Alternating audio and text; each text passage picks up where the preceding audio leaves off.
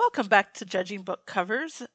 I'm Megan Griffin, and I haven't hosted a podcast in a while. As always, I am joined by my two amazing co-hosts, Stephanie Cortez. How you doing? I'm good. I'm good. Happy to be here. and Ollie Brady. How are you doing? I'm good, but I just realized that I forgot that podcasts are an audio medium again. So when you said you'd forgotten how to host, I was shaking my head in disappointment. but, but I realized nobody could actually see that. yeah, yeah. Remember when you point your finger, that's four pointing back at you or some shit. I don't know.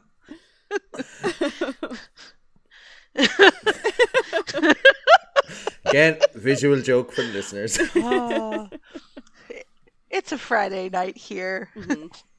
We're at book club. It's great. What media have you guys consumed between last episode and this episode? Anything worth noting? Hmm. I well, I did read Daisy Jones and the Six. Ooh. That was very good by Taylor Jenkins Reid, I think it's Yeah. the author of uh, The Seven Husbands of Evelyn Hugo. It was very, very good.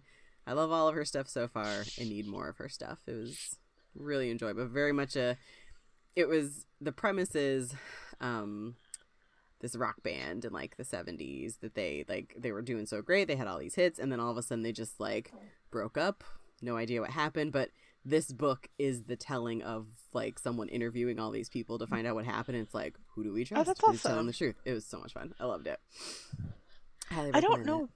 Why I keep putting that book off. I know I'm going to love it. just got jump you guys got just got jump in I was walking through my school uh, about two weeks ago and came across one of the second year students. She's about 14, and she was reading The Seven Husbands of Evelyn Hugo, which I had never heard of before. Um, before you had mentioned it on the last podcast, Stephanie. And I was like, oh, do you know there's a sequel? She was, there's a sequel to this? Oh, no. And I said, I, I think so. I think that's somebody told me that last week. And she went, "Oh, I'm s that's so good. This is the best book oh, I've ever read." And I went, "Well, child, you're only 14." that's, that's I true mean, to be fair, I'm 34 and it's still one of the best It books was. I've yes, ever it read. definitely was. And it's like a. Oh. It's not exactly a sequel, but it's like someone who is in it. There's a book about him and like his kids and like people keep That's- showing up in all of her work. I think I've read like three things. The people have someone has shown up That's right. in all of them. Yeah. That's right. Because I wanted to start them back over. That's right. Yeah, and like all good books, you really want to read any connected sequel to it. But we'll talk about yeah. that later. That's right. Um, I did read, and I probably recommended this last time, but she's got like a romance alternate universe story that like the concept should send me into a blind panic, but it was so good. Like it's a really good romance story. That was my introduction to her. I'll find the title and send it to you. Okay. Why- Please do. Wh- wh- How do you mean alternate universe? like it's been a minute since I've read it. I read it for the podcast, so like if you go back to 2017, you can find the episode. That's how long it's been. um but I want to say that's like either she hits her head or had some kind of like a medical thing happen and she's like f- flashing between two lives Oh. or we either see the alternate maybe each chapter's an alternate life. I don't remember exactly but like even talking about this makes my heart speed up because i hate alternate universe stuff like this so much but i really enjoyed that book. You also watched uh, Sliding Doors and um, just developed an entire hate for that entire genre. no it's it's not a hate. It's um i have a deep rooted fear of missed opportunities. Ooh. Okay. like no joke. And and it's a comic that brought it out of me. It's there's a comic called ice cream man which is an anthology comic. I'm so sorry. I'm talking about myself so much. No, you keep going because this is fascinating. okay. So this is actually also recorded on a panelology episode but ice cream man is an, is a horror anthology and there it was uh is it Neapolitan ice cream? Yeah. Um, yeah. So that think of that box. So it was three alternate timelines. It's like this guy gets an ice cream cone. He can go straight, left, or right, and from that point on, it breaks into the three different ice creams. And something about that comic caused me to have not an emotional breakdown, but like an actual like come to Jesus with, oh my god, I have an actual fear of missed opportunities. This is why I claim I have no regrets, because if I look at my regrets, I have to explore that. So, Wow. yeah. Okay. So like, yeah. Like I can't deal with um like there's some sci-fi show that I really liked and then they hit that point and I was like, nope, I'm out. Oh. Yeah, no. Hate that that Buffy episode also Oh, did a lot one of damage. with me too. I will say that. That one did a lot me of too, 'cause I was like, what if this one's re- the real? Because Yeah. it's it's very it's worked in very well. yeah, like that did a lot of damage too. yeah. Yeah, I just I I'd never I've never considered having a fear of missed opportunity. I didn't either. So like so would that manifest itself as like second guessing yourself a lot or Um, no, I I genuinely I don't know how to phrase this exactly. Um like I don't feel like I repress it. I feel like I do actually just embrace it and choosing not to have regrets and accepting that everything that happens to me is what makes me me. Yeah. So that's how I deal with it. um, but it makes me like a really big impulse buyer sometimes. Like, for instance, the car I bought. I went to Nissan and went, huh, you no longer make this car. This one looks like it. I want that one. Okay. But like to be fair, I have driven Nissan my entire life, and my mother drives uh, X uh, Infinitis, yeah, which is like Nissan luxury.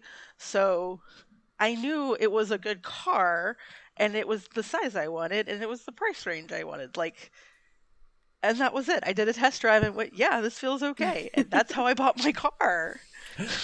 C- can we do uh, a very quick edition of I come from somewhere else that you guys don't come from? Yes. yes. Um, so it's pronounced Nissan. Oh. And uh, Neapolitan ice cream over here doesn't have chocolate in it. It's got lemon, vanilla, and strawberry. That would be so good. It is Would really not good. Enjoy that. We did breakfast for dinner last night.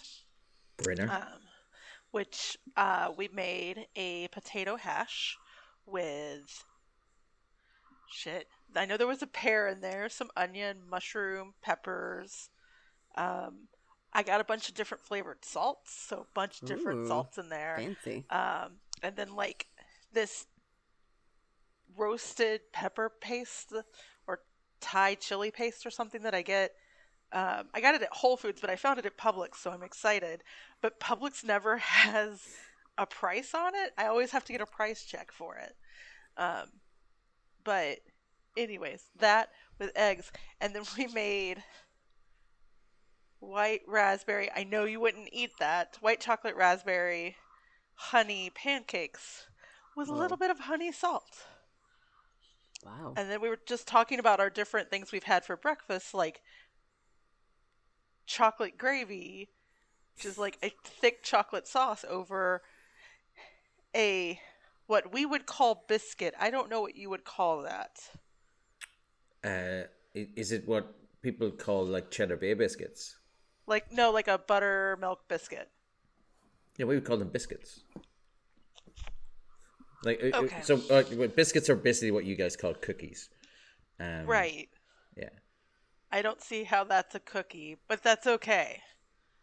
Well, I see. I don't know when you say buttermilk milk biscuit. I like. I can make biscuits here with buttermilk, but they'll still look like cookies to you guys. Like, Oh. so that's one Oh, picture. now, okay. like, yeah. No, I'm talking about the big fluffy biscuits. They'd have Yeah. like, So with so we, we they look like scones to me. Um, and anytime I've tasted them, it's just like a cheese scone. That's what they look like. Sorry, I mean scone for uh, our our less cultured listeners. Okay. Um.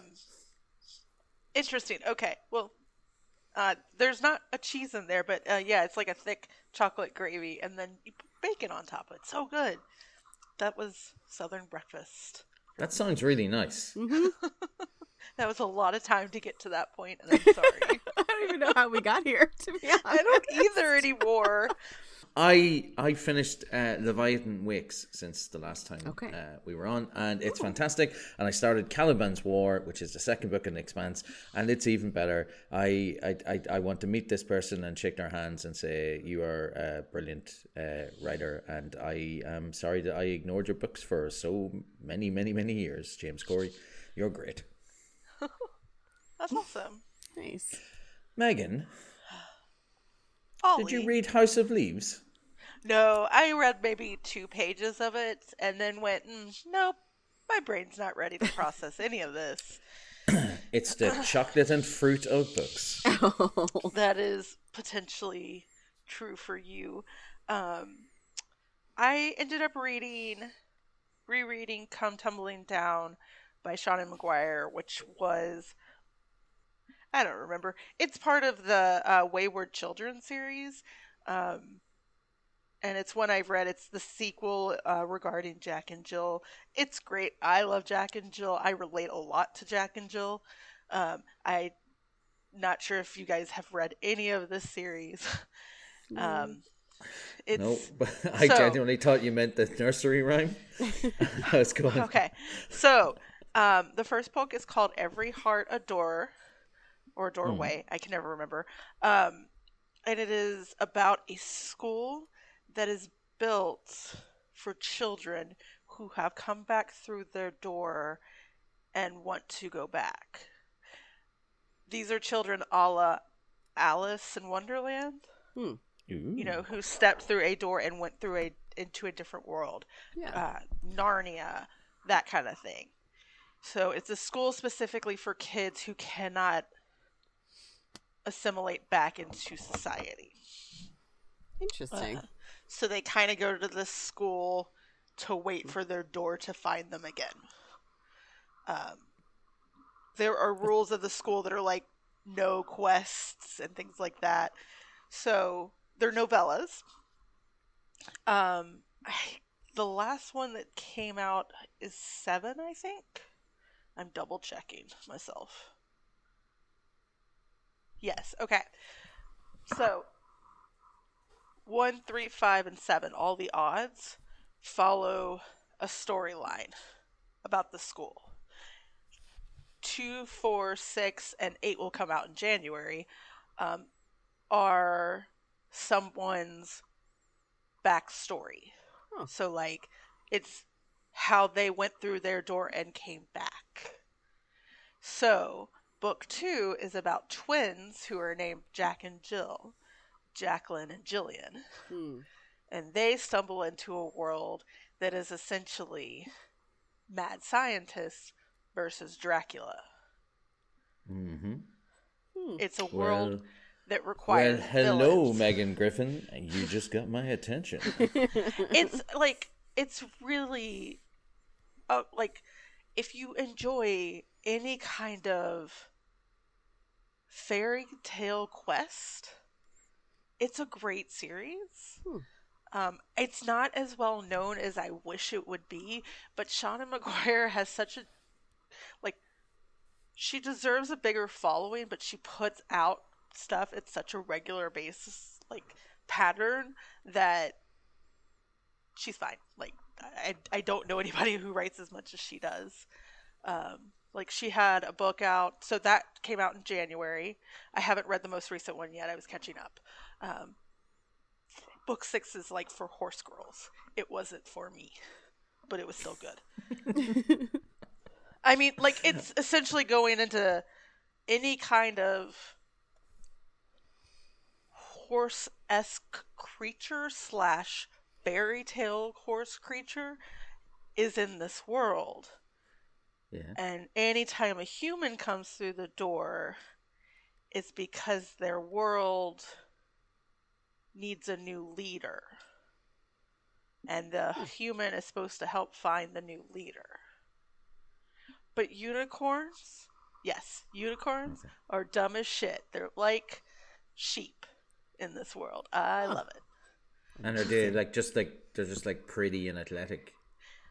Uh, yeah, pretty much. Okay. Nice, nice. I'm digging Yeah. this. I'm digging this. Yeah. Megan, how long are these books?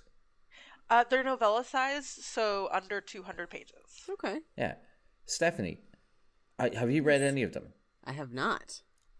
Because I, I, I want to just give her a, like a round of applause for the, the genius, like ingenious idea of setting it up like this, so that literally I can open a door, and then the door will open me into whatever type of novella I want to write next. Like that's fun. Like Yeah. um, for the writer, this is brilliant. Like this is just like I have decided I want to write a western. Well, when they open this door, they're in Western world. Like that's fantastic. Like this Yeah. is it's literally This is brilliant. what I'm like- adopting. Yeah. Yeah. Reading this series and Murderbot series, both of which I very much highly recommend, are where I got the inspiration to structure my entire like world building that I've been doing for a decade and a half. Ste- Stephanie, Yeah. um, this is just a little side. I, I- I'm definitely gonna wink, cut this out of the podcast. But um, in the future, uh, if Megan tries to recommend as a book for the next month either a Seanan McGuire or a Mira Grant, that's her trying to trick me into reading 700 books. So I have the names written down in red, and I never use my red pen for anything. So I've written it down in red. We have to avoid those. Okay. That's her Sure. plan. Uh, I- sh- That is her aside plan. done. Okay. Aside done. Okay. Okay. I'm just What, saying a- I expect what about this book, Ollie? It's only one of them. You know what's really great? I didn't tell you all her pen names. oh no. I love it. I'm, I cannot wait. wait a few episodes and then spring it on us. Oh, I'll yeah. be on board. Oh yeah. Oh, by the way, this was also Seanan McGuire. Right. It'll be like after, and after Ollie loves it and says he wants more from this author, she's gonna be like, "Oh, by the way, By the way, there's only a billion of them. I find her stuff to be very complex, so makes it like really good to space out binging it. I watched Scream. Stephanie, I think you've watched Scream since. I don't know if you had watched it by the time we recorded last. I don't think so. I I don't remember, but either way, loved it So much. so much. That's that's the new Scream, Scream Yes. Five. Yes. Scream Five.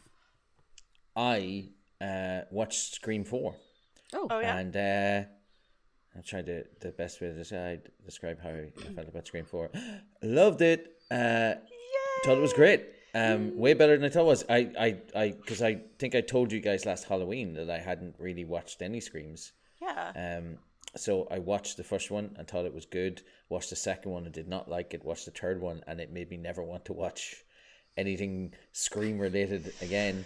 And then I finally watched the fourth one there about a week ago or two weeks ago, and uh, it's great. That's such a good movie, um, and I feel like it might have kickstarted that whole new subgenre, like like the Ready or Nots, and um, so you know what's great?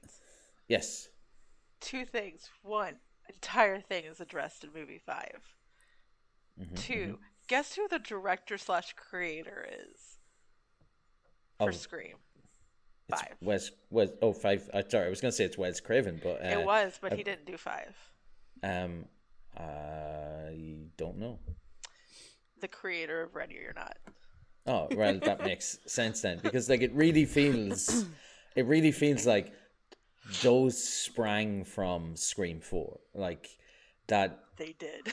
We're knowing we're but we're still going to make it scary, whereas Scream Tree doesn't make it scary. There's nothing scary about Scream Tree. It's just annoying, and it's it's so meta that it just goes beyond being meta anymore. It's just like ugh, you're just annoying me.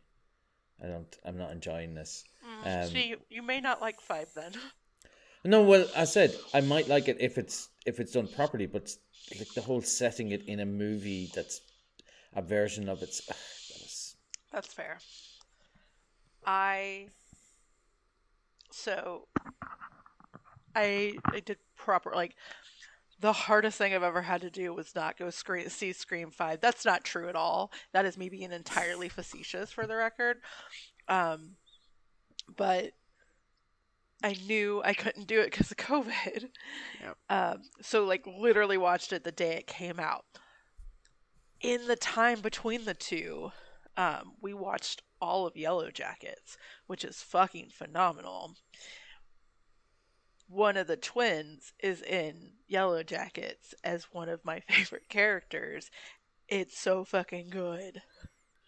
I was so so glad. I was like, why am I already in love with her? I was like, there's something, there's a vibe I'm already. And then I looked her up and I was like, oh, that's why. So Stephanie, did you? So you have you seen Yellow Jackets yet? I haven't. No, But you I did love enjoy. Scream. Yes. yes, very much. did you? I don't want to say too much. I know, like the big reveal at the end. Stephanie It's- says, "I'm not going to reveal too or say too much." Megan, well, let me just tell you the big reveal at the I end. just want to say it was really cool to watch this movie as me, who is super fan, who literally picked up on so many past movie references, um, and then watching it with Red, who has seen the first four once Mm. and was going, oh, like remembered a good bit about Oh, the good. movies, and like that was great. But um, it was cool to watch it through someone who wasn't a super fan's eyes, Yeah, and to see that he also really enjoyed it. nice. That does sound So. good. Yeah. And Yellow Jackets is worth checking out. I think so. Um, I really enjoyed it and found it really intense and dramatic and um, eerie. My mother enjoyed it, but kept claiming, Where is the horror we were promised in the first episode?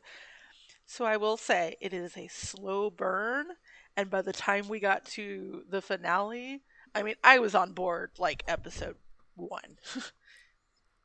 I never got off board. But by the time I got to that, I was like, fuck, all right, this shit's gonna like ramp up. And how many episodes is it? 10. Ten. All right. Like- so it's like like it's an easy watch at this stage. Like it's Yeah, it's on, sh- well, for in the US, it's on Showtime. Um, it's so it's plane crashes in the woods um, on the way to soccer nationals back in, I think it's 94, 93. Um, and then they're lost for, it's 94, they're lost for 29 months. which sorry, which woods did it crash in? I mean, like somewhere in the U.S. and Canada. Oh, It's explained. It's Okay, like because twenty nine months is a long time to be lost in an American woods. I agree. hmm Um, that is what the entire first season is about, uh, and then the other half of it is some of the girls grown up in present day. Now, speaking of a deep love, um, oh, Stephanie, can you tell us what book we covered this week and why it's uh, a love story for all time? Well, I can tell you that we read Winter's Orbit by Everina Maxwell. I cannot tell you why it's a love story for. Uh, I can't remember how you phrased it. All time, For all time. All All time. time. Because I, I don't I don't think that that part is true, but we did read it for tonight. Yes. so I have two ways that would have made this better right off the top of my head for me. Mhm. One, Does one of them involve a dragon? no, one. Okay, there's three ways straight away. there are three ways we could have made this better. One, you cut this down to novella size. You take this entire love story, put it in about 200 pages, take the political story, cut a small bit of it, stick it in there, wrap up a good chunk of this romance, and let us see their romance blossom hmm then do the political intrigue. or you make this fucking 800 pages and give me more voices. Oh, more voices. Okay. Yes. okay. And Because please, this was for the love of God, yes. 420 pages. Yes. I can tell you, I didn't start getting into it, and it was only like so so getting into it until page 260 something. And because I specifically remember telling George, I was like, I've gotten this far in this book. Well, uh, while reading, um, uh, and this is a peek behind the cor- curtain for, for listeners. One of one of uh, one of my co-hosts popped into our group chat and said, um, "Oh, "Maybe we could, you know, do, do, we could swap to another book, um, something along those lines." And I've never been so tempted uh, as I was with this one to go. Yeah, I'm on board with this. And then I thought it would be a good idea to finish it because you know it might be good to Yeah. anytime I've been on, like anytime I've been on, I I've loved it. I re- even the last book, the the first episode that I was co-host on, even though I was a little bit negative about the storyline and the characters, I really enjoyed that book and will buy another book by that author. In fact, I already fair. have Beach Read. It's it's sitting over there somewhere. Um, but I don't think I ever want to read anything from this person again because it just doesn't feel. It it just it just didn't feel like it was well written. it just felt like I don't know. It didn't I didn't like exactly what Megan said about if we had gotten to see their love blossom because I think page 260 something is that where they actually started fucking talking to each other and communicating about Yes. things. Not everything, but some things. And I was like, okay, finally, finally, this is all we needed and it took 200 something pages to get here. Well, maybe Stephanie, you could tell us who these people are that haven't been communicating for two hundred and sixty pages. Don't put that on Ugh. Stephanie. It's all We right. have some form of royalty guy, Kim, Prince Kim, Kim who who's like marrying Jaden, Oh. who was married to No. his cousin Jinen. who died. Jinen? Jinen. I listened to this on audiobook and had to Oh. pull out my copy of the book because one, I thought the guy's name was Tom. It's Tam? somewhere between Tom and Tam. Um, but he, he distinctly, it distinctly said Jinen because I was like, please tell me this was an intended reference or just to to Donald Trump. I don't even know. I'm just like, but it's Kiam and Jinen. All right, well, I was saying one name right, I guess. Kim. Well, I've been saying Kiam, but pronouncing that Janen. Janen Um, is what I've been saying. Saying Tam. like, yeah, like I really thought he was saying Tom, but it could have just been the between the accent and the fact that I do listen to audiobooks sped up. Hmm. I don't know. I okay. There's a good premise here, and I will say the opening of this book is great because you both started this book before I did. Mhm. So I was really worried this this was going to be another situation where I was going to be like, I really enjoyed this, and I'm so sorry you both hated it because it's a good opening like chapter, mm, I and then. no, no, I really like the whole concept of like I get it. I get okay. First of all, let me also say the other thing that I've been reading between episodes is this whole um Stephen King's It crossover with Criminal Minds fan fiction. I was So, like, why are you reading I- Stephen King? Sorry. to Like, say that I do live in fan fiction Okay. world. So, and that may be why I read this first chapter and went, okay, I'm interested. Political intrigue.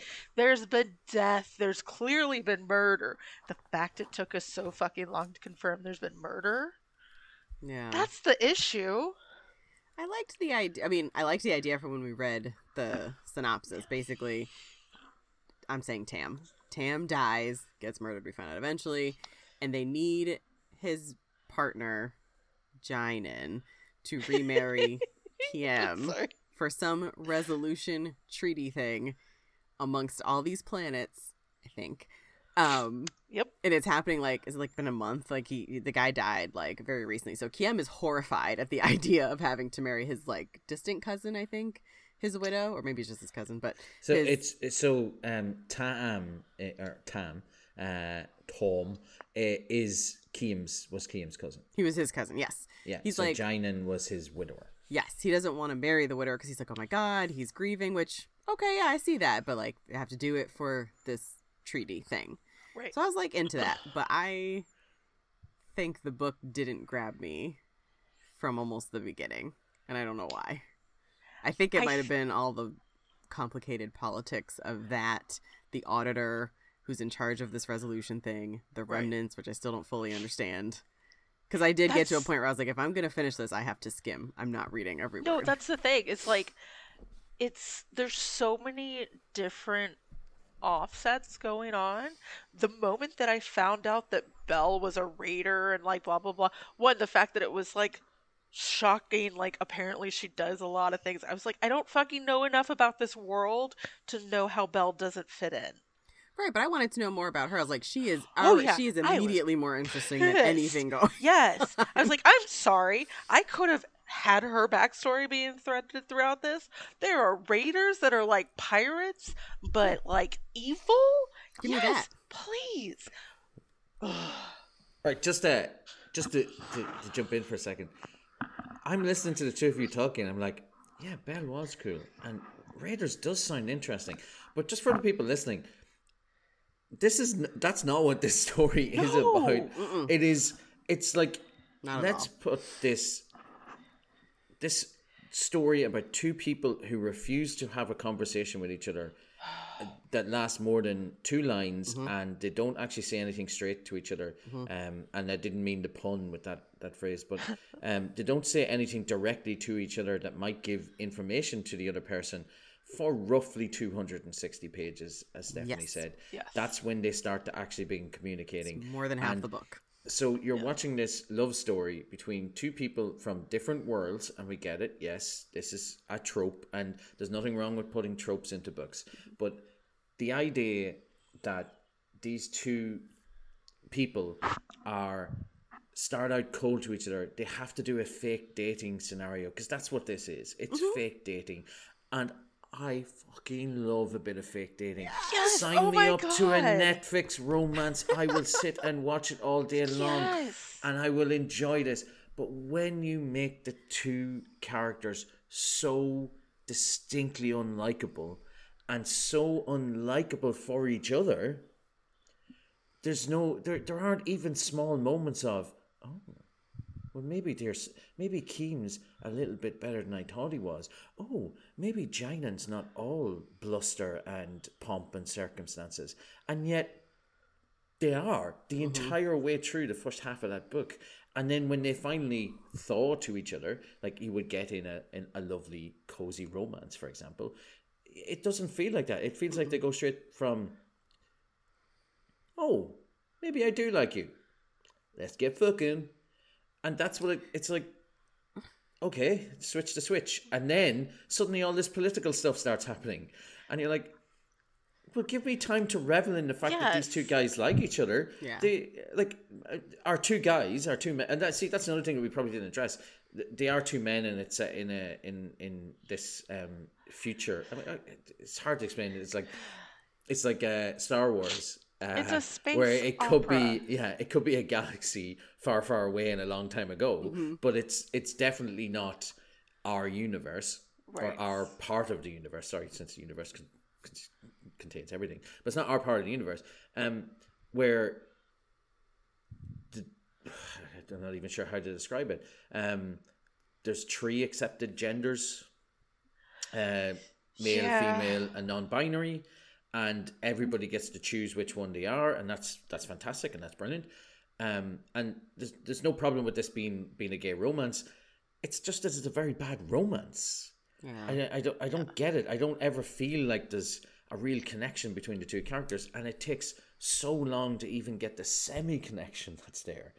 While other more interesting things are happening off screen, but we don't get to hear about it because we have to watch the two boys not talk to each other again for the fiftieth scene. yes. And I think you had a great point when you said like give me time to revel in this because usually when our characters in a, in a romance get together finally we get to revel in it a little bit before some other problem happens where they probably break up and then they get back together at the end. But we don't really get they don't get to enjoy it at all. So we don't get to enjoy it. And I really had a hard time caring about the politics stuff. Like I wanted to know who Yeah. killed Taam. However, Yes. I also guessed who killed him around the 240 page wherever like that, you know, when they leave the place and never- the fly bug go- gets shot. I was like, "Oh, it was totally that guy that they were just talking to about everything Yeah. they found out." I literally at no point care. was I just like, wanted to know, but I was like, "Okay, but now I just want to know if I'm right." Was he not actually dead? no, Taam? Yeah. Yeah, he's dead and his best friend Like the What's whole memory thing, which would have been really cool, but by that point I was so fed up and everybody is so the problem here is that there's too many characters, there's too much story crammed into 400 pages. That's actually I the don't- part I need you guys to explain to me because I don't understand what, what the Tau fields were and why it did that to his memory. No, I don't understand. Like literally, I can't tell you anything. Is this a benevolent dictator? Like, who am I supposed to be rooting for here? Do I dislike his royal family? I mean, Is on the the, principle that it's a royal family. What the fuck are the remnants when they were stolen? I was like, I'm sorry. Here, like the issue I had was that you were trying to do too much in 400 pages. I I I I agree with Stephanie on this. I agree with you too, Megan. The the, the, the authors tried to fit too much in, um, and because of that, the, the internal stories kind of suffer. Each of the individual stories suffers because of that. Um, with Taam being murdered, right? So he's dead at the beginning of the book. Uh, we meet our, our two principals. That's uh, Kiem and um, Jainan, and they're uh, th- so the, the whole story of their relationship is what we're following. And when it's established that he was murdered, I assumed that we would have been solving the murder. Mm-hmm. the implication was kind of that it's not even if they're first cousins like there's billions of cousins kind of vibe Yeah. Yeah. so like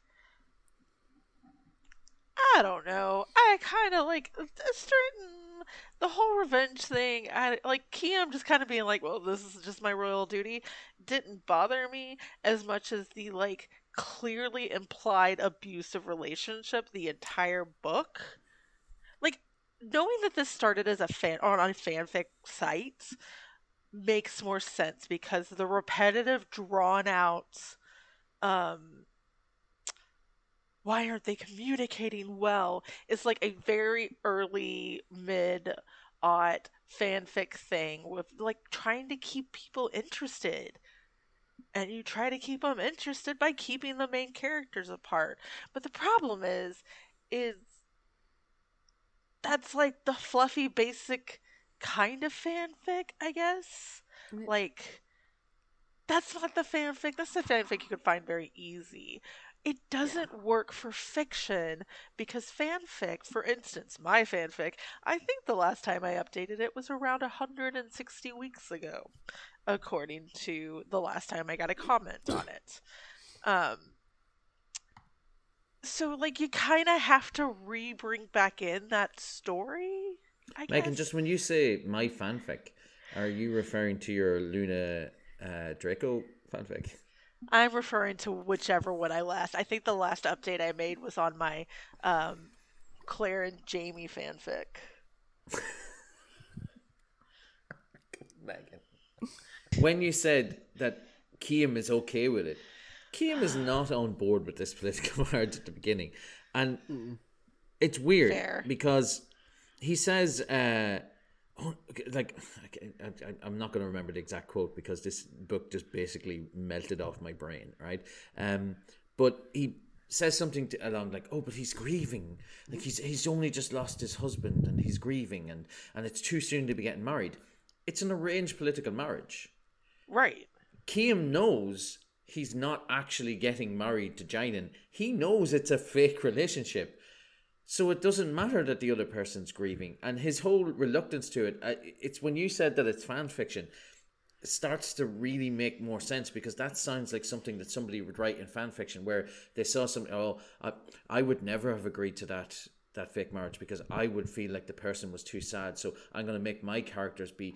No, no, no. I'm not going to agree to this political marriage because the other person's sad about it. It's a forced arranged marriage Right. you don't have an issue on it. Now, I was chatting to you before, Megan, before Stephanie got in. So, Stephanie, you know Sarah Ifft Decker does the Media Evil podcast. Yeah. So, I was chatting to her uh, about 20 minutes before we come on because I wanted to talk to her about arranged marriages because obviously she's an expert on arranged marriages and political marriages because that's what she studies and that's what she, she looks at. So, I asked her when was the last politically arranged marriage that she can think of that had any significance and she said to me that it was in the 19th century, the early 19th century.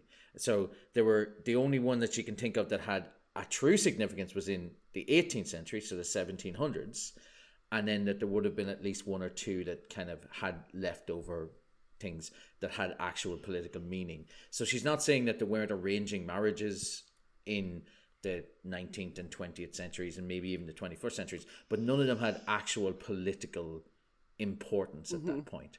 So we're to believe that these species. So species. you're telling me, have- wait a second, that Yes. Nate Archibald and Blair Waldorf, that whole attempt at marriage, or the Waldorf Bass marriage, has no political meaning? Yes, You're telling me that Kardashian exactly. Kanye, uh, Kanye, Kardashian West? Ugh, I don't know where don't my get me brain started went. on that though. No, I know, I- but like, man, he needs to hundred leave her the percent. fuck They alone. have no actual political thing. Although Blair Waldorf could have done so much better the entire time. But anyway, um, as They're I was saying, better at hiding the money trail. That's all. So what Stephanie, or sorry, what uh, Sarah said was that. So I told her about the premise of this book, about this interplanetary, inter-system marriage between two, not even heads of state. They're just important people within those specific royal families.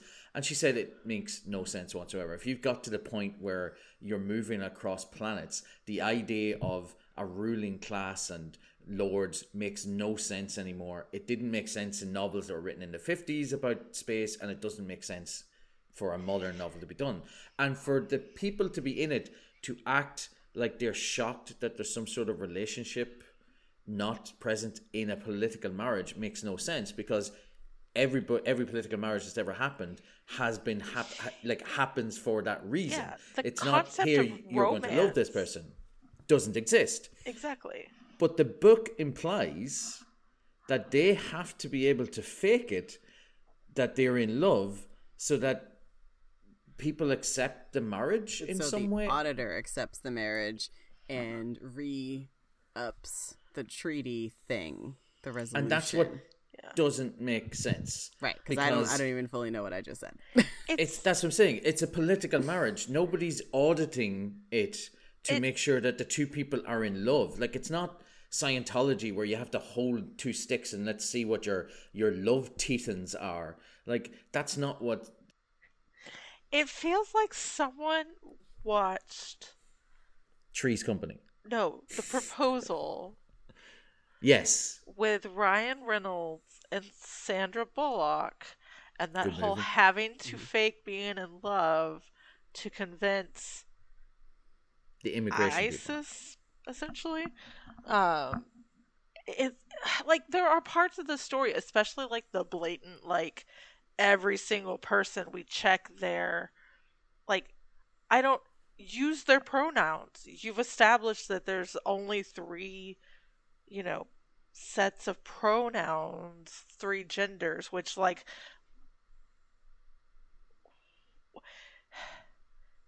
gender is a spectrum. There are also people that are genderless. And like just to say, okay, we've got male, female, and non-binary. You're not being progressive? This feels like a hey America, get progressive, like taking out your anger fan fiction that wasn't edited into a story. Like it it does almost feel like talking to you know convince your spouse because even the use of a royal family and a clan in you know 2021 22 whenever this book came out is a little weird not everybody has identifiers. I don't know. I like the gender of this bothered me a lot. A lot of the like i have clocked what your gender is you know every time someone was introduced. Yes, because there there would be a point of like, oh, I saw the bead or the right. whatever jewelry piece of jewelry or whatever. right. Um, yeah, I don't remember exactly how the author talked about it, but I do remember that that it was very much like this is how I present so that you will see it. And then there was a lot Right. of descriptions of Kiem saw her whatever thing. right Yeah, so basically recognize this piece of paraphernalia on him. As, it, it, as we were saying beforehand, Megan, it reminded me of the old um, uh, hanky system for, for gay men. Like if you have a, a red hanky and it's hanging out of your pocket, it means something. If you have a blue hanky and it's it's prominently pushed into your pocket, it means something else and all this sort of stuff. So it feels like somebody had read that and was like, well, I'm going to make this for all three possible genders and your scarf represents this and you're self-identifying as one of these things and then other people take it on. So but ah. that's what it read like to me is that these people are self-identifying and then other people go well then you're this is a, a man this is a male so they're replaced with he. But other than somebody identifying as a male there's no other common traits between all of the males. Like once somebody has been clocked as a male to be fair are there traits of anybody? Like could you No, tell that's- what that's what I'm anybody saying. looks like?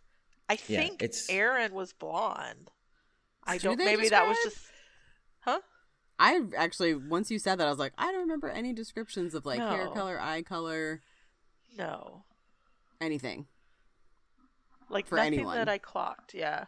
Like i don't know i ha i don't But is that a is that a modern thing as well? Um, I find that in a lot of I find that in a lot of modern novels that, like for example, I can't remember the last time I read a fantasy novel where they described the race of i'm not one of the main race. characters. Not just like as in when I'm no, I'm, I'm no, you're not saying race, but I'm saying, for example, uh, like take the Wheel of Time, which is something I, I, I know a lot about. Um, so the TV show came out, and there was a lot of people were very angry about the casting of it because they cast a very diverse group of people Sure. as the actors, and a lot of people who'd been reading them for a long time. Or as I like to call them, a lot of racists were like, "That's not Egwene. Egwene shouldn't look like that. Egwene is a white woman." And yeah, well, she's not. Um, but that's because when Robert Jordan was writing it, he describes her as having like white skin or whatever. And a lot of fantasy authors now don't ever describe skin color. Like it just it doesn't get mentioned. And maybe this person don't has gone as far as to not describe hair color, not describe anything physical about the people. bullshit for let me put it this way are they all humanoids do they all look human are they is it literally like how many different Well, now I'm wondering. planet of people did we meet and literally all i can tell you from this book is that like the, i finished today i've read over this past week Wait, But- hold on a second. Megan, were you picturing these all as human type things? Kiem is clearly a starfish. Anyways, I can tell you that birds are evil, and like there was a comment about how bears have fur that that I was oh like, God. that I clocked because I was like, You just said clocked, by the way. I was complaining about that bear thing to George, how they get attacked by a bear, and I think it's Jainan who's like, "What the fuck was that?" Like it's a lizard, like it looks like a lizard or something. And Kiem's like, "No, it's a bear." And Jainan's like, "Yeah, where I come from, bears have fur and like they have four, they're on four legs, not like crawling on their bellies." Um, I was complaining about that to George. He's like, "That feels like very lazy world building. That they both have Yeah. the same wor- word for this But for different for things. different things on different pla- Right. Like that doesn't make any sense. right, like this is like there's too much shoved into 400 pages. And like I can't like even honestly. It also feels like an earlier draft. Like a lot of people are loving this book, and like more power to you. Mhm. I can recommend a lot of queer books that I love, but well, we've read a good bit on this podcast, hmm but this one just like Yeah. I think, like you said, if it had been edited down, I don't know that I would have liked it more, but well, maybe. I just, I think there's just too much, it takes too long for it to get going. And then when it gets going, it's like, it seems like they want to solve the murder. It seemed to me like they wanted to solve the murder, but it Yeah. also seemed like they wanted like security or whoever to solve the murder and I'm like, um, are you not realizing that he was killed he had to have been killed by someone inside the military in, or Yeah. inside like this is an inside Yeah. job. Why would you have them look into it? Like why are you this dumb? like Oh they're my this God. naive. the voice of the emperor scene where it was like this gold seal or whatever that Mhm. like took over the screen i was like you have good ideas but, i the- cannot figure out what world this is supposed to be right. And to cover it up because I feel like that guy like they made- Aren, Aren, whatever, he covered it up to make it look like an accident, like the fly bug crash. And then the other thing is, okay, Taam dies because his fly bug crashes. They go, they're investigating, they're talking to Aren about everything. Their fly bug crashes. Aren did Yes. it, obviously, guys. Yeah. like, come on. It's but they kept it's- being like oh but someone at the palace could have had more time and i was like because I you don't got to your destination care. and we're fine, and then you left, and then it's just so tropey, Mhm. where it's like but it's not the amount of good times you read- like I'm just thinking of uh, like just take crime novels or uh, action novels. Like let's just take a a, um, a novel for example, right? So a Ludlum, right? The amount of times in one of Ludlum's novels where the young junior hotshot detective finds out a piece of information and knows that it had to have been an inside job, so he goes and talks to his superior one on one in a quiet room with no other witnesses possible around, and the person goes, "You're right," uh, and then kills them. You're like. Right, and that happens in a ton of Ludlum novels. It happens in Minority Report. I watched Minority it Report last week. Colin. And Ugh. Colin Farrell, Danny Witwer does it, and you're like, you Like, know stop that talking to him. Stop you talking right now. You go to the person who's in charge of the system, and you say somebody inside the system did this. Somebody who had lots of power inside the system did it, and then it dawns on them: I'm talking to the only person inside the system with. Po- oh, I'm dead. Right, it doesn't dawn on him until he gets shot in the chest Until he gets shot, or he's like-. Yeah, it's like, and it, it it's a it's the single worst bit in a fantastic movie. A five five star movie, love it. I think it's one of the best movies Spielberg ever made. And yet still, I'm there going, that is so dumb. Danny Witwer is meant to be this hotshot young guy, and he screws it up. That's what this is like. It's like mm-hmm. I am going to do something incredibly stupid, but even beyond that, Kiem is a character I have a, a ton of issues with because we were talking about Taam and we brought him up a few times and Jainan. And Jainan's entire story is that um, he was with Taam and it was an outwardly perfect romance and happy marriage. But it turns out that the entire time Taam was abusive to him. And because of this, Jainan Sorry. is I just remember the last time I read about that kind of relationship. Sorry. Yeah. Sorry.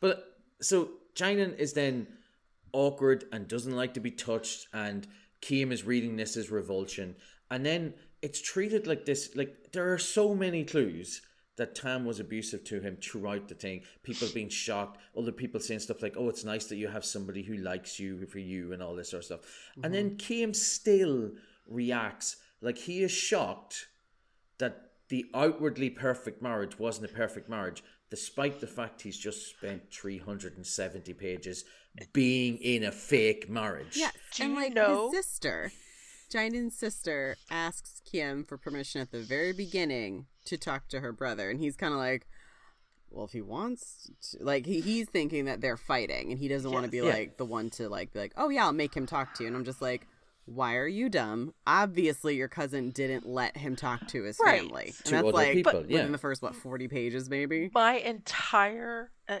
note as an editor would have been either remove this fucking phone call hmm or you have to put a goddamn conversation within the first 24 hours of Kiem going, Hey, your sister Yes. contacted me.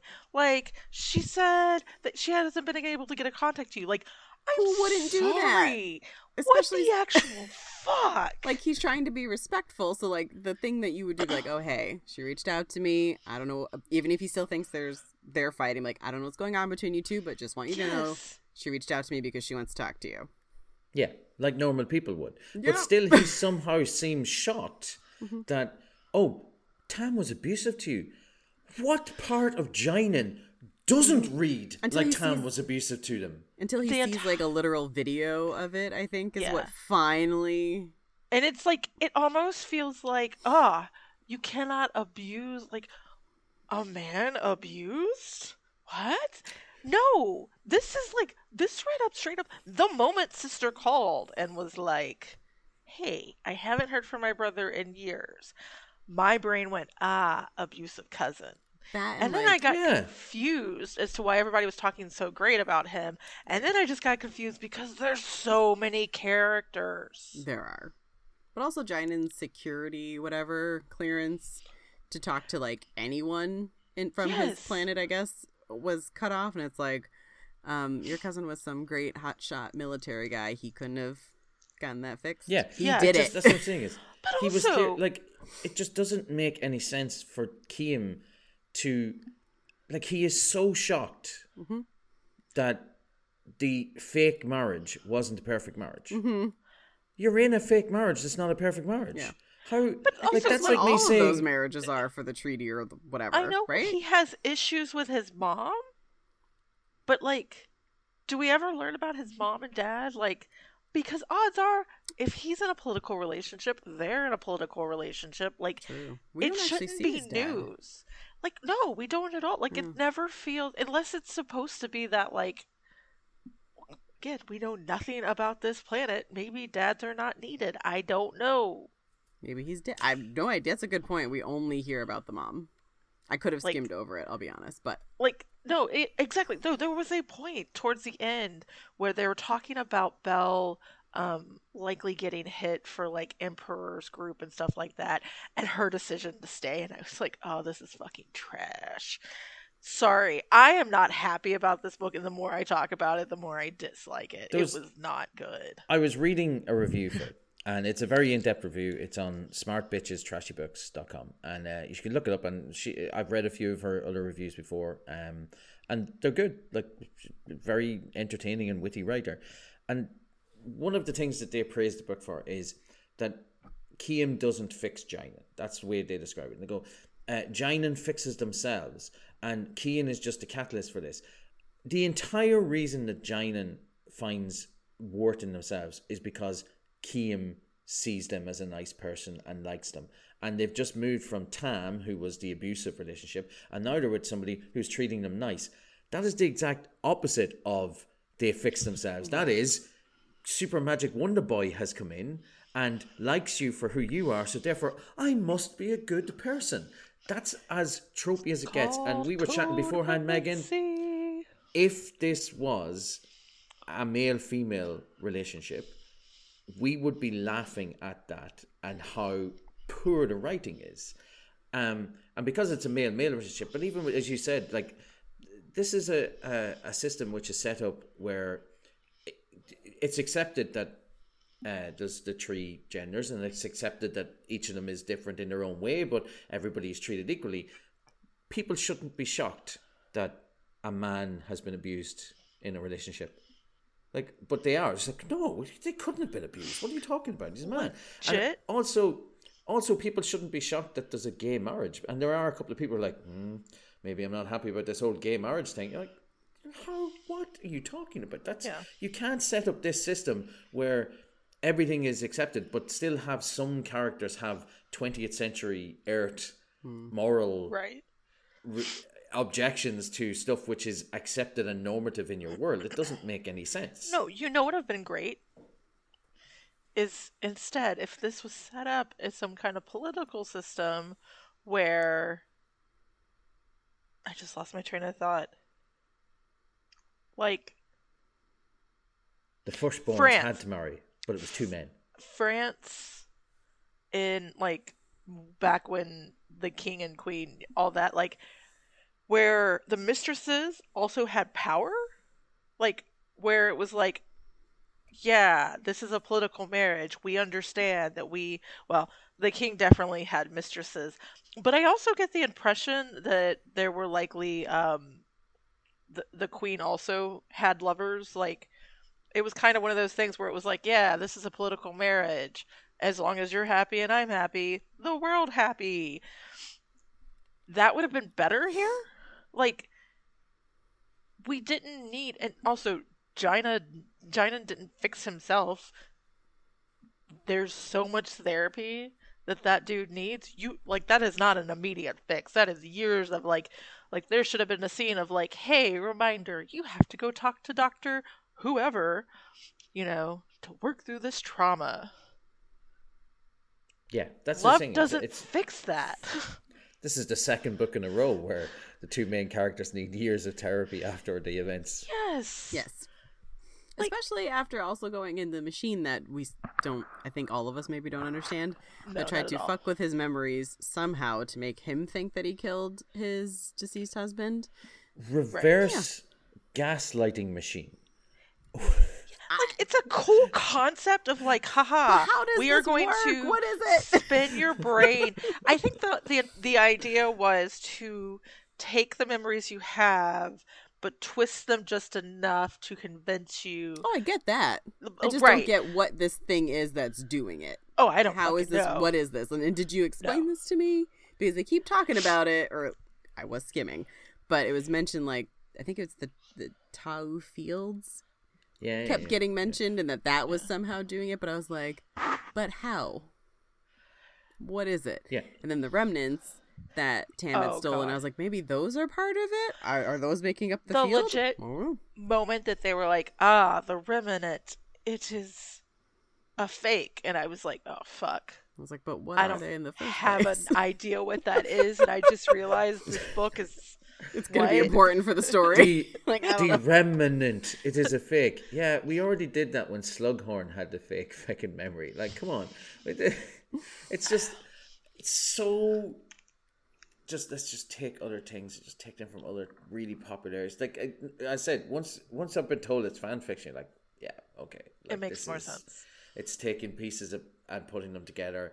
Uh, let's let's just change things enough for them to to make them sound like they're new ideas, but they're not really new ideas. Not that they're ever new ideas, but like this this idea of uh, uh I'll drag the re- relationship out for a really long time because I'll get somebody waiting to find out. Maybe the next time I update my blog uh with the next chapter of my story they'll finally kiss. And that's what this feels like for 400 pages.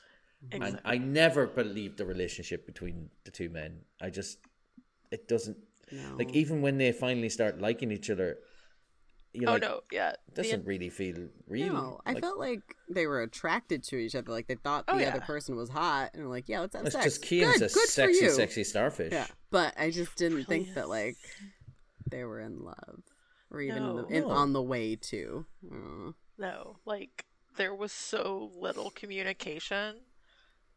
Like I genuinely don't know what they could tell you about each other because literally every time someone talked, you got a uh, but what he really means is this.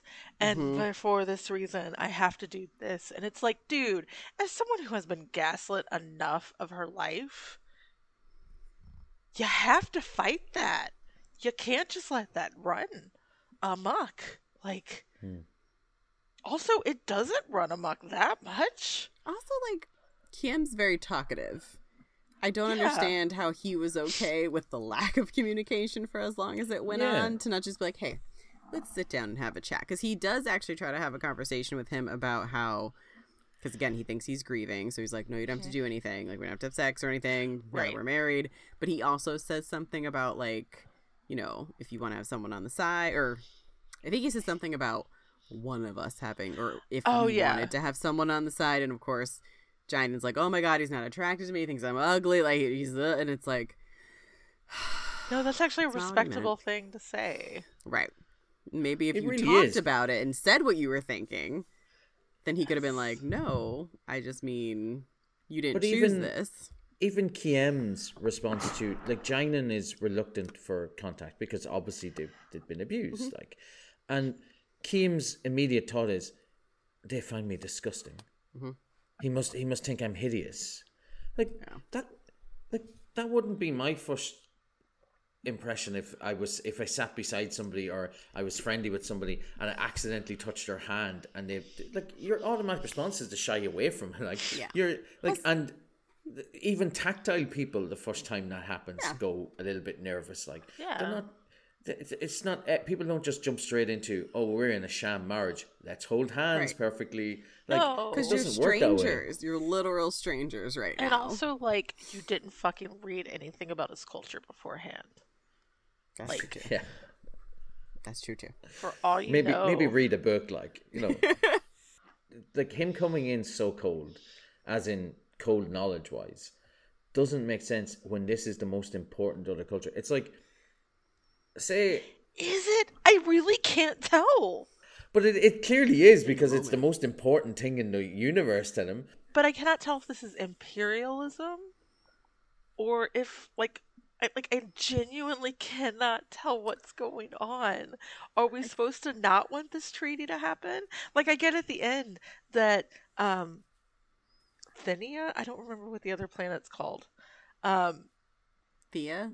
Thea gets Thea, to yeah. ask more because like they're in the bargaining or they're in the power seat and that's great but also like is that a win?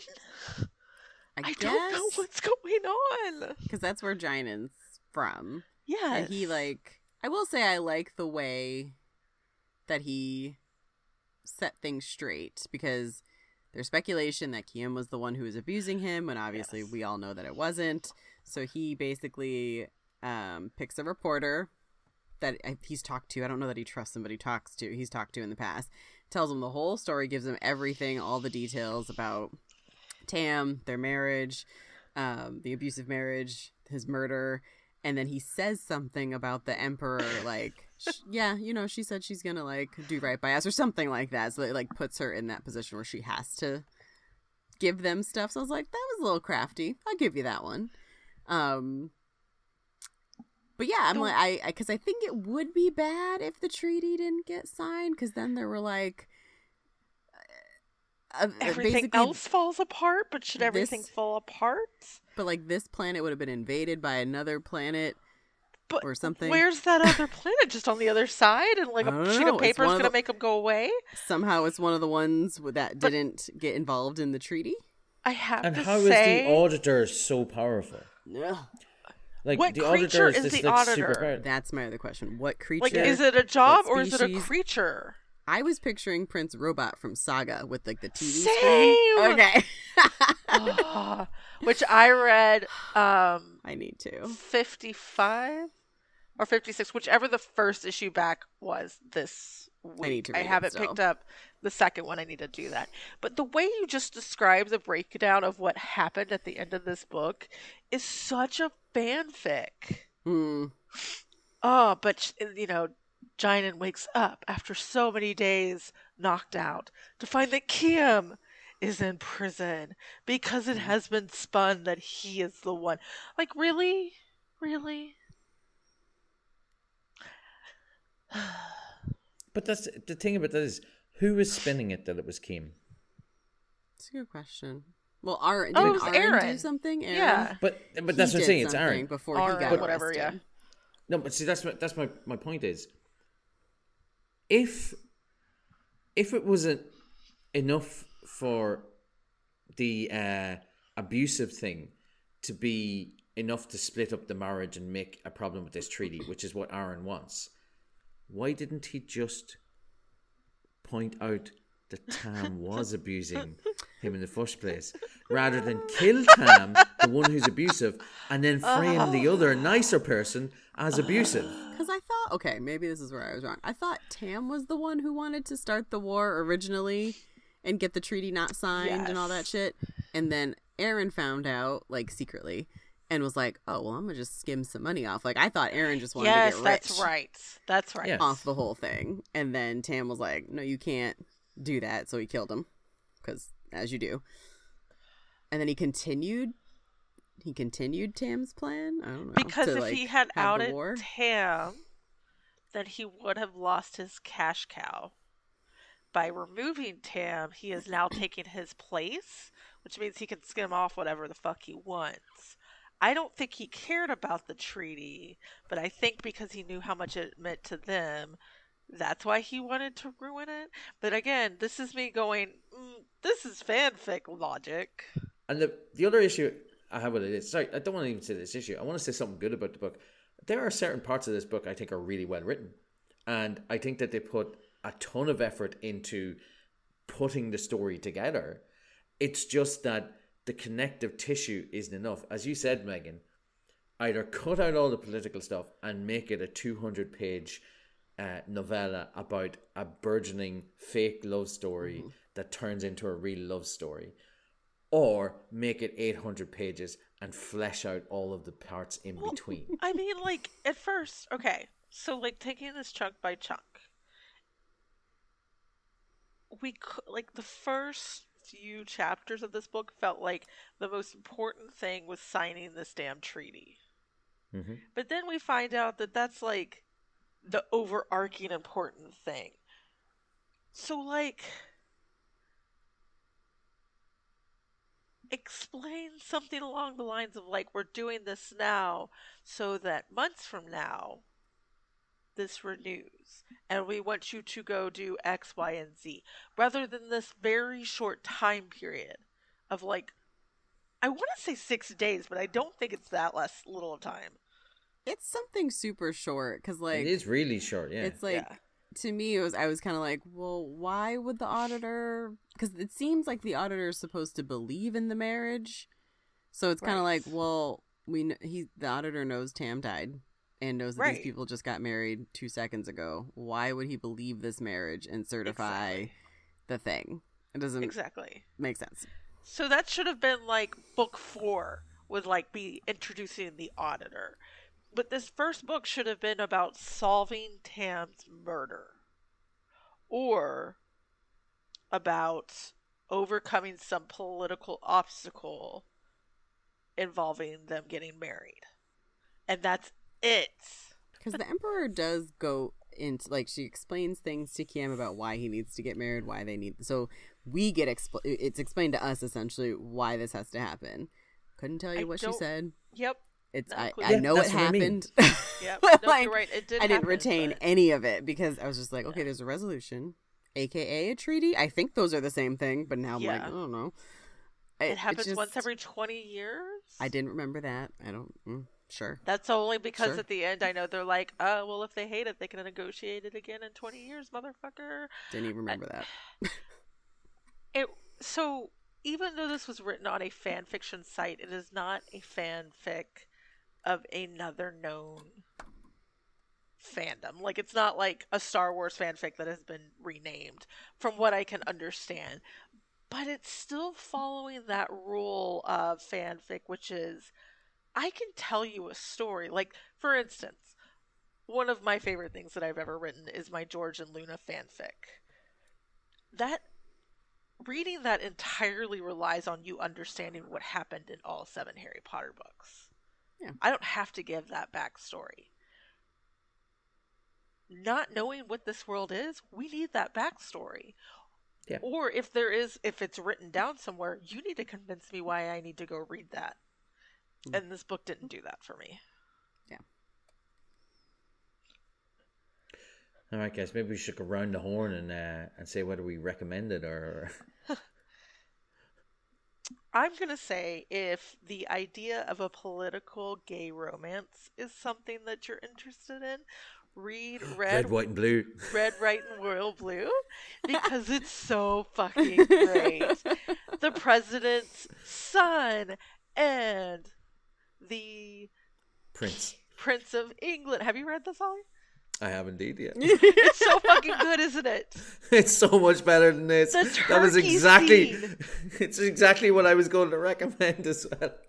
I But love it. I haven't read it, but I'm gonna third that because I trust you guys. I'm also gonna say, um, so everything I read uses she, her pronouns. Um, I don't love when male male stories are wit- written by women authors. That was. I'm like. I- I'm just gonna say. I would be cutting out the vast majority of that massive pause, Megan Griffin, because it was like, what? I didn't know what you were going to say. That's totally fair. Um, I like. I was. My brain went. I is there a better way to phrase this? I don't think that there actually is. Um, that being said, I do believe that um, the author of Red, White, and Royal Blue also identifies as female. Um, but I could be wrong. They might be non-binary. Either way, Red, White, and Royal Blue is fucking fantastic. Yeah, I am going to second what Megan said because I didn't really enjoy this book. I think some parts of it are well written. Uh, I like, I like the world building that she tried to start, but I really would have wanted more. And as like, but having said that, I don't know if I would have had the patience to go through 800 pages of it. But it really does feel like it needed another 400 pages mm-hmm. to flesh out the world that they were in. Red, White, and Royal Blue, if I remember correctly, is about 350 pages. And by the time I got through it, I was rooting so hard for those two guys to be together. It's just, they, right. The first time you meet the two characters, I liked both of them. Even the one that was being stuffy and a bit stuck up, I was like, ah, he's a good guy. Like, you know, you can tell he's a good guy. Uh, also, another thing, uh, not to be long, um, there's some pretty hot sex in Red, White, and Royal Blue. There Uh, really is. Also, Winter's Orbit does not. Like, The sister and the best friend and the best friend of the prince totally have a threesome, right? well, Oh. yeah, in, in my fan fiction, they do. You can find that at AO3. They walk out of a room pretty um disheveled, and I'm like, they totally all had a threesome, right? Anyways, Yeah. yes, there's a But lot it- of really hot saying. scenes. It's it's a lot of really hot scenes, and it does it does what it it does what it's asked to do, which is interesting characters who meet up, probably shouldn't be having a relationship, try to keep it secret, like this. So it's the opposite of the secret of the uh, fake dating thing. It's the secret dating thing, which is you know another thing that I absolutely love, but it's just so much better written and more enjoyable as a story. And this is coming from somebody who is a fantasy fan and a science fiction fan. I'm currently reading two science fiction books at the same time, and I could not recommend Winter's Orbit. So it's not because, and I, a lot of people will will jump to the conclusion that oh, this guy just didn't like the queer romance. I can give you 10 books with queer romances that I would absolutely recommend ahead of this. Get on top of it, get on top of each other. Whatever you want to do, that's your own business. But it's not the queer part of this that gets me my goat. It's the lack of explanation that really annoys me. So, yeah, red, white, and royal blue if you want a basically better version of this, just without the sci fi. Stephanie, what about yourself? I have not seen Red, White, and Royal Blue, but I feel that I can third this recommendation because it sounds amazing. oh my god, highly It ju- recommend. It sounds so good. um, I cannot recommend this one. It just, I think you're right that it does need to be like 800 pages, but I already know like I would, I, I could not sit through. I could, I couldn't, I couldn't do it to get the full world building and history that we would need to really understand everything that's going on as a novella. Like if we cut it down. I still don't think that I would really care for it because I don't believe the romance part of it because Yeah. we just didn't see that. So there'd have to be some other edits done to a novella style where we actually see them, you know, see that they like each other. Like, I. Yeah. I don't know. I just. And I. The political stuff, like. I think it was a little too complicated, but then also, like, didn't fully make sense with like the remnants and this resolution thing. Like again, I know all of this stuff was explained. I know we were told what the remnants were. I don't know that we were told what those the Tau fields were, but I know we were told about the remnants. I know we were told about the resolution thing and why they had to get married, why all these marriages have to happen. But the fact that none of us could retain the why, it's it makes really me feel telling. better. It does make me feel bad, but I, I was really like, I told George, I was like, one of them has to tell me what these stupid fields are and why this did this to his brain. and I'll never know because I'm not going to go back and look. I'm also going to throw in a darker shade of magic because it's an urban fantasy. Fuck off. But it also has a very queer prince and a, like political shit. And you know what? It answers its own questions for a lot of things. Like, I don't know. it doesn't try to shove six storylines into 400 pages. I also really get annoyed when you roll my your eyes at me, Ollie, when I talk about Oh no, sorry. So books. just just for one thing, when whenever Megan thinks of something like uh, every time I have in my head that she's going to come back and she goes, I'm also going to. I know she's going to say a darker shade of magic. looking it's just the way she does it. me, going, what else do I have in front of me that is queer? And I went, oh, a darker shade of magic's queer. Um, It And doesn't then I also what the was genre like- is, guys. She'll find a way to recommend. It. And a then I was also like, but there's also Carry On, which is legitimately a Harry Potter. It's a s- story that spawns from like Harry Potter fan fiction, essentially, and like,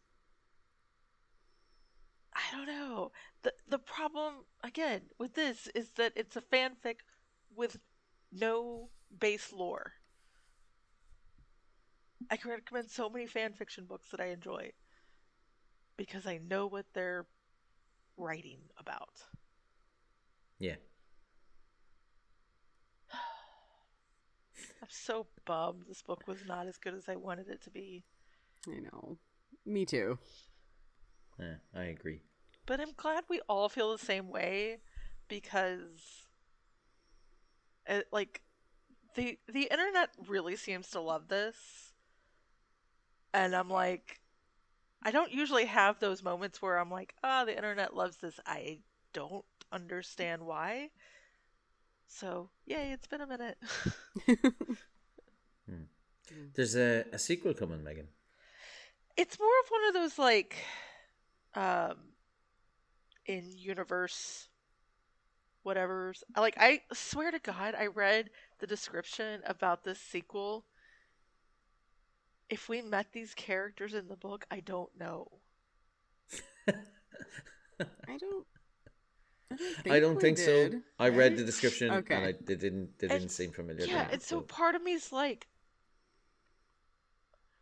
what ties these together other than they're in the same universe Yeah, I'm. Uh, that's one of my least per or personal least favorite things that an author can do. Uh, and I, one of the first authors I brought a book to the podcast for, David Gemmell, did that once, and he was like, "And this is a continuation of Druss the Legend story."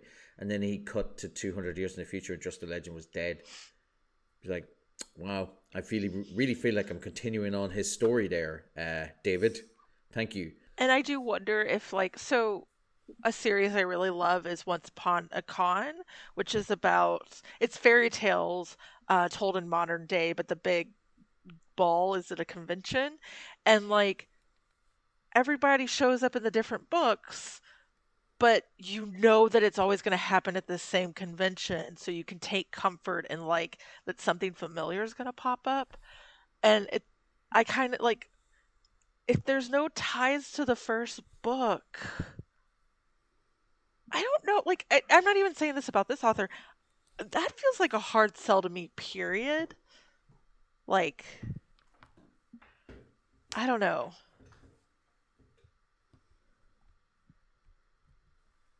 No, I- I agree. i can't think of some like a series like not to bring it up again, but a darker shade of magic had a comic series about the dad and I struggled to get into it because like it doesn't have one of the four main characters. Mm-hmm. So like I enjoy it, but I also haven't seeked out finishing it because like I don't like also like the short stories that come out about like side characters that are also in this world. I never pick those up because I'm mm-hmm. like Need more of a connection. yeah. Yeah, it, it's it's. I, I think of it as like if you're gonna have a spin off, it has to be a spin off involving somebody that you care about. Like it can't just be a spin off with. Oh, here's a spin off of. Remember that one guy who was in one episode of that show? Here's a spin off about him. You get to follow him for two seasons on as he does NCIS like Florida. Like nobody cares, and that's the kind of thing that these these kind of long li- living sequels in the future are going to be. But look, I said uh, I probably won't read it, and it's not often I say that that I won't read a follow up book, and that would probably tell you how little I enjoyed this particular book. And I said some of it is written really well, just not for me. Um, guys, what are we going to do next? Um, you switch subjects so quickly. All I was thinking about was like if it was a Bel sequel, I would actually read that. That would be the I way to be keep me reading. tempted, but I just still yeah, don't that think would be I more would read interesting. it. I'd be worried it would be 400 pages of this. That's Starring Bel. fair. That's fair. It's So I'd probably wait something. for you to read it, and then you tell me, and then Yeah. I'll consider it. exactly. It'd be something where I'm like, can you just give me a full summary? I just Right. want to know what happens before I decide if I read this. What we're reading next, Ollie. We're going to get you to read some cozy mysteries. Love it. It's gonna be Uh, great. We are going to read Homicide and Halo. Hallow Hallow? I think that's how you say it. I think it's Homicide Hollow Hollow. and Hallow Hallow, um, which is the sequel to a book that Stephanie and I both read last year and loved Arsenic and Adobo. Perfect. And uh, who who wrote that? Uh, Mia Manansala. Perfect. I'm looking forward to it. So it's a cozy mystery, and is this uh, with the same characters or? Yes. Yep. Excellent. So what you're saying is I'm reading two books. Uh, So, no, no, no. To be fair, You don't. No, no, it's fine. I don't mind. to, No, I, I don't mind this. It's but two you books. That's fine. um, I will. It's Yeah. not Seanan McGuire or Mira God. Grant. please, like, yeah, edit out like 90% of what I said this episode. Um, but yeah, that's the great thing about Cozy Mysteries is that they'll summarize really quick for you so you don't have to read the first book. No, but I will read the book because You it should, it's like it was really really good. good. It yeah, really it sounds like it's really good. Um, I'm just saying, for someone who bitches about how many series that I suggest, um, this book Not- is readable without having to read the entire series. again, Megan. It's not series. I have no problem with it being a series. It's when you say this is a really good book, and then tell me afterwards. Oh yeah, by the way, this is a seven book series, and that's how you didn't trick me into Animorphs because I knew what was coming. Okay, to be fair, I don't know why you don't just fucking assume that 90% of what I recommend is a series because that's how books work these days. That's true. It's true. It is true. It is. Like, and guys, what are you gonna read next for yourselves? Um, Because we usually do that, don't we? Yeah. Say what we gonna- do. I think I'm gonna finish "Velvet Was the Night" by Sylvia Yes. Moreno Garcia. Yes. Um, I started it, and then I don't know why I didn't finish it, so I need to finish it. Not very far in at all. So yeah, that's what I'm gonna finish. What are you reading, Ollie? Yeah. I am going to continue with the Expanse series, so I'm going to finish Caliban's War. I've been reading Alfred Bester's novels, um, so I'm just after finishing The Demolished Man, a fantastic book. I read it before, again, a long time ago, and read it again, and it's one of those. I'm, I'm, I was going to say pulpy sci-fi novels from the, the 50s, but it's not pulpy. It's like a full novel, like, but just one of those books where the person has so much imagination, you start going, God damn it.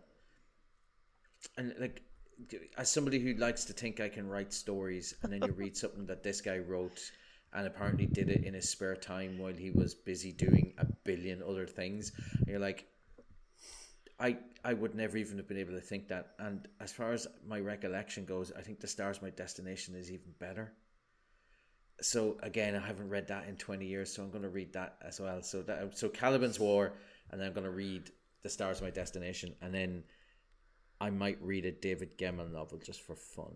Uh, because it's been a long time since I read some Gemmell, and I just talked about it on the podcast made me go, when was the last time I read some Gemmell? So I'm gonna go with I'm gonna read Knights of Dark Renown. I've actually written it down here as you were doing. I was like, I should read Knights of Dark Renown because I think I only read that one like twice. So I'm gonna go back and read that. And again, that's another thing that I probably haven't read in 20 years. So I'll be looking forward to that. And then the next time we're doing the podcast, I would probably have read 12 David Gemmell novels. Guys, fair. I'm back on a David Gemmell kick. That's fair. Uh, what about you, Megan? Um, I feel like we should make a note to discuss like book editing with you, Ollie, and like you can do this, but part of writing's editing and not turning it in the day before it's due. That's that's how I like to do it. Wait, it's not even turning it in the day before it's due, Megan. I like to sit and stew the idea in my head and then write the entire thing the day before it's due. Oh, I know. I'm aware. the editing process is very important. Anyways, um, I'm going to finish Dying with Her Cheer Pants on. I picked it back up recently when um, I had to go to get uh, super boosted um, and then had to sit there for an hour after that. But um, fucking love just the fighting pumpkins. They're so great. Um, and then V.E. Schwab has released a new book as of this week. I don't think it was today. No, it's a Friday. So a couple days ago. Uh, Gallant. Couldn't tell you what it's about other than um, it's a Victoria Schwab book, and I'm gonna read it. What's uh what's our main series called again? Fuck you, Ollie.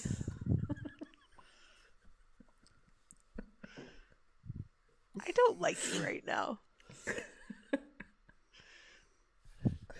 It's a darker shade of magic, guys. I just had an urge to like throw something on my screen. we need to wrap this up. it was an absolute pleasure as always, guys, and I'm looking forward to reading two cozy mysteries uh, in the next month. Yeah, it's gonna be a good time. So many cozy mysteries. We should just trade them back and forth. Yeah. Like, oh, Here's yeah. one I started. so, um, you can find us on social media at JBC Podcast. Um, also, well, by the time this drops, please go check out. I will try to post them on Instagram as well. Pictures from the Moors. We read that with Alex several years ago. Um, we have finally gotten this on stage. It looks fucking amazing.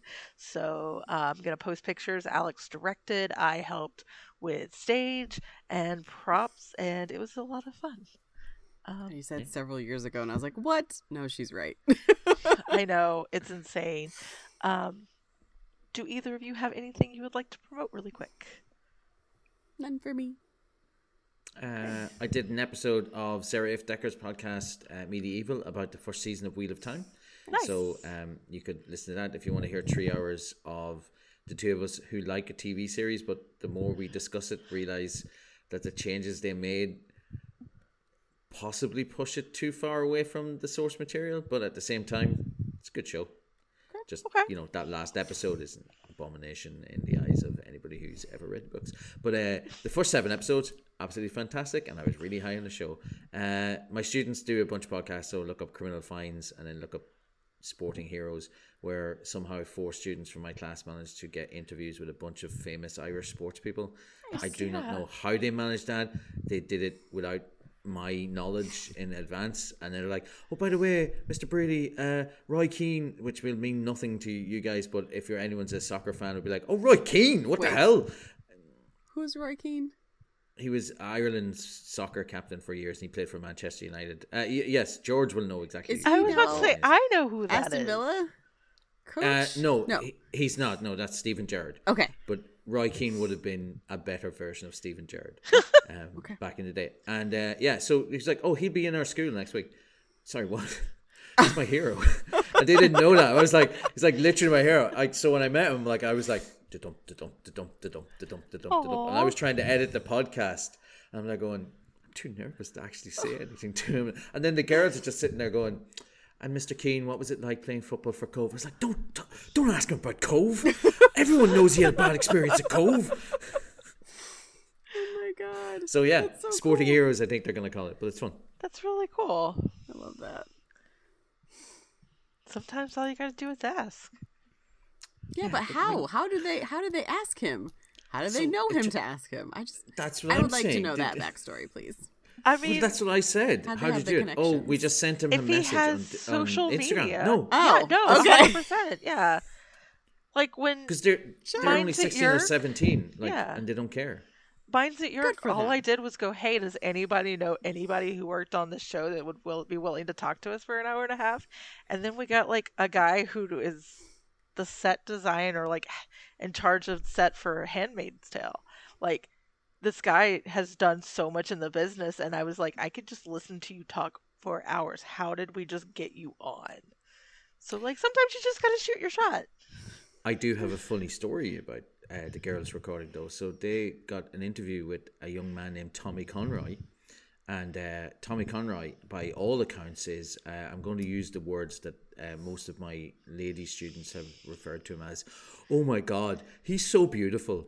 Um, so they got an interview with Tommy Conroy, and after they were finished, I left the mics on while I was walking Tommy out of the building, and came back and then had recorded about six minutes of the 16 year old I was going, oh my god, he's so fucking beautiful. I feel, oh, how, I, I couldn't, every time he looked at me. And uh, if they're listening to this, I saved that audio. Oh So if you ever do anything to annoy me, that's getting released to the public. Oh my god.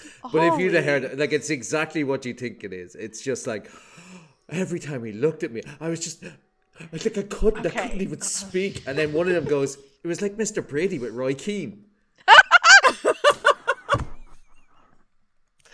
Ah. Yeah, I was about to be like, if your students are listening and actually believe that threat, don't worry. Call me. I have blackmail gossip for Mr. Brady. Dr. no, you Brady. do not. no, I do do not. I do not. Uh, Do I need to delete that Reddit post? oh yeah, that's a good point. Please go support your local libraries and um, have fun gossiping. And we're out. Bye.